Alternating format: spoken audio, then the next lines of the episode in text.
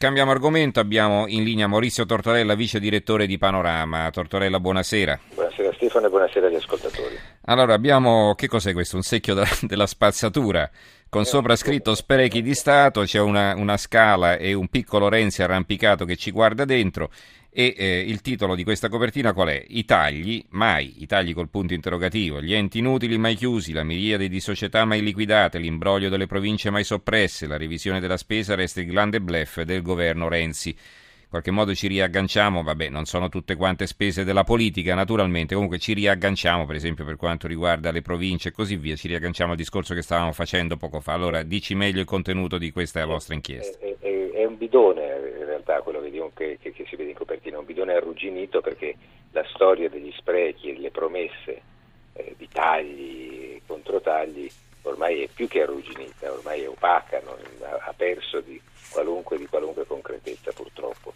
Eh, ehm, abbiamo, siamo partiti dalla verifica di quello che avevamo scritto due anni fa esattamente, nel, nel 2013, ed eravamo andati a fare una bella copertina, all'epoca avevamo messo un bidone lucido in copertina, è per questo che abbiamo deciso di farlo diventare arrugginito stavolta, sugli enti inutili.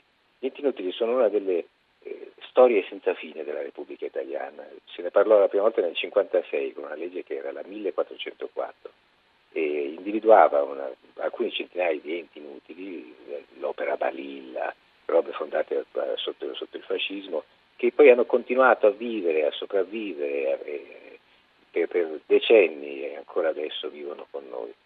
E, e, ci siamo poi allargati ad altre storie, quella delle province per esempio, che è stata una delle grandi, dei grandi bluff degli ultimi, degli ultimi anni, perché eh, su 69 enti provinciali eh, effettivamente hanno un sindaco, ma tutto il resto delle spese è rimasto invariato, i dipendenti delle province in esubero non sono stati ovviamente licenziati, ma sono stati ricollocati in altri enti pubblici.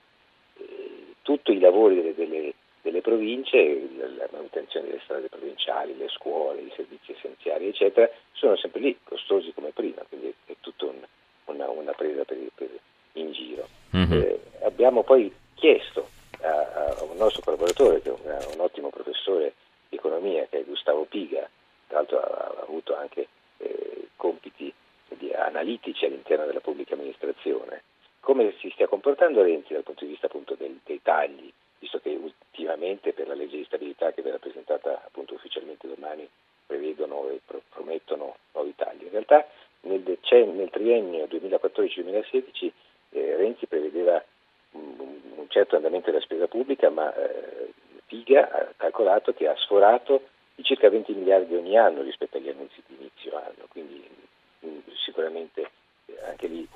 Quindi anziché tagliare ha speso più di prima, dici? Un'incapacità, un'incapacità eh, la famosa spending review di cui tutti noi abbiamo sentito parlare per mesi, anni, ultimamente anche da Carlo Cottarelli che era il commissario dello spending review e poi è uscito di scena. Sì, eh, l'abbiamo avuto in trasmissione, sì.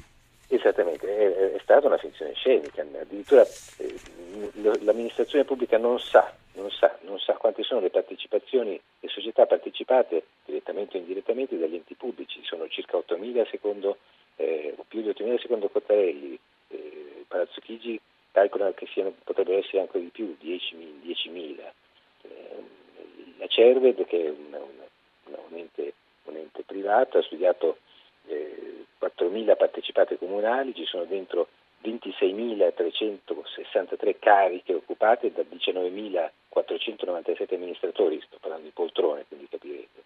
E quindi sono costi che continuano ad andare avanti, inutili, società tra l'altro in perdita, quindi un, un, un, mm-hmm. altro, altro, che un bidone arrugginito, un bidone pieno di mail, ma purtroppo dentro ci finiscono miliardi e questo uno, uno dei grandi rimproveri che noi facciamo al governo Renzi come a quelli che lo hanno preceduto, sono stati incapaci di tagliare.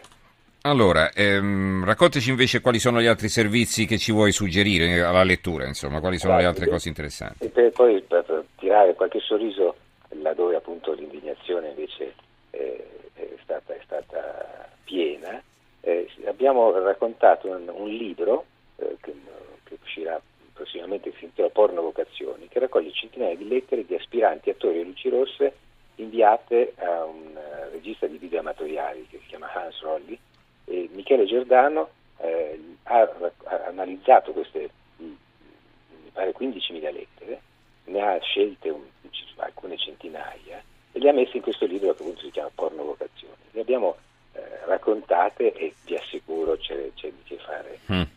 Eh, grandi, grandi, grandi risate, uno si tira un po' su. Ecco, poi c'è questa inchiesta approfondita su un fatto di estrema attualità perché è successo appena eh, qualche giorno fa, la settimana scorsa, sabato purtroppo, eh, questo, questa strage ad Ankara, no? Come no, certo, c'è un'inchiesta molto approfondita anche in quel caso sulla, sulla, sulla Turchia e su quali siano, visto che la situazione è estremamente confusa, complicata e ermetica direi addirittura, quali siano le fazioni in, in campo, eh, chi stia con chi, eh, quali siano le forze sulle quali può contare Erdogan e quali sono invece i suoi avversari. Eh, se uno ha, ha, voglia di capire come funziona il, il puzzle turco, eh, questo può essere un, un sistema eh, utile per, per, per, muoversi e orientarsi. Mm-hmm. Benissimo, allora ricordo la copertina di Panorama, i tagli mai, eh, si vede appunto questo bidone, eh, ce l'ha definito ancora meglio, io l'ho, l'ho chiamato secchio da spazzatura, qui invece c'è anche il gioco di parole, è un bidone, insomma gli sprechi di Stato. Gli enti inutili mai chiusi, la miriade di società mai liquidate, l'imbroglio delle province mai soppresse, la revisione della spesa resta il grande bluff del governo Renzi. Ci ha presentato questo numero di panorama il vice direttore Maurizio Tortorella. Grazie Maurizio e buonanotte. Grazie a voi, buonanotte.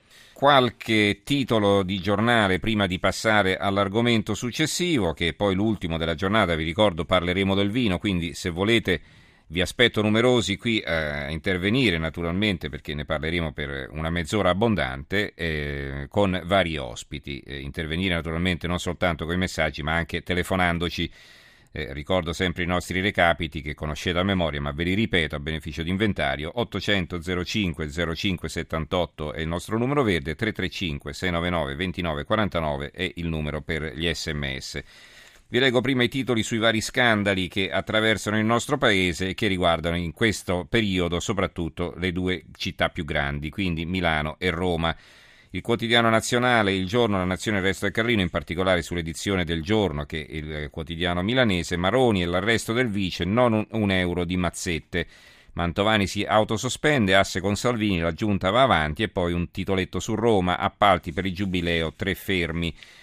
L'avvenire, eh, oltre primi lavori a Roma e subito primi arresti, insomma un titolo qui di taglio centrale, bloccata una, una gara del giubileo verso i superpoteri a Gabrielli, ha anche eh, con grande evidenza una frase del Papa eh, che chiedo, chiedo, perdono per gli scandali a Roma e in Vaticano. Il Francesco apre con un mea culpa l'udienza sui bambini.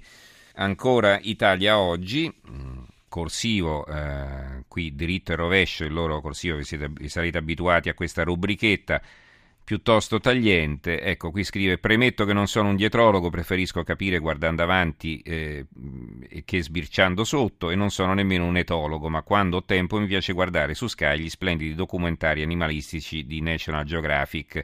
Nei quali si vede che quando i carnivori vogliono divorare una preda in branco, anche se più grossa di loro, sfiancano il branco sperando che da esso si stacchi il soggetto più debole che una volta isolato è finito.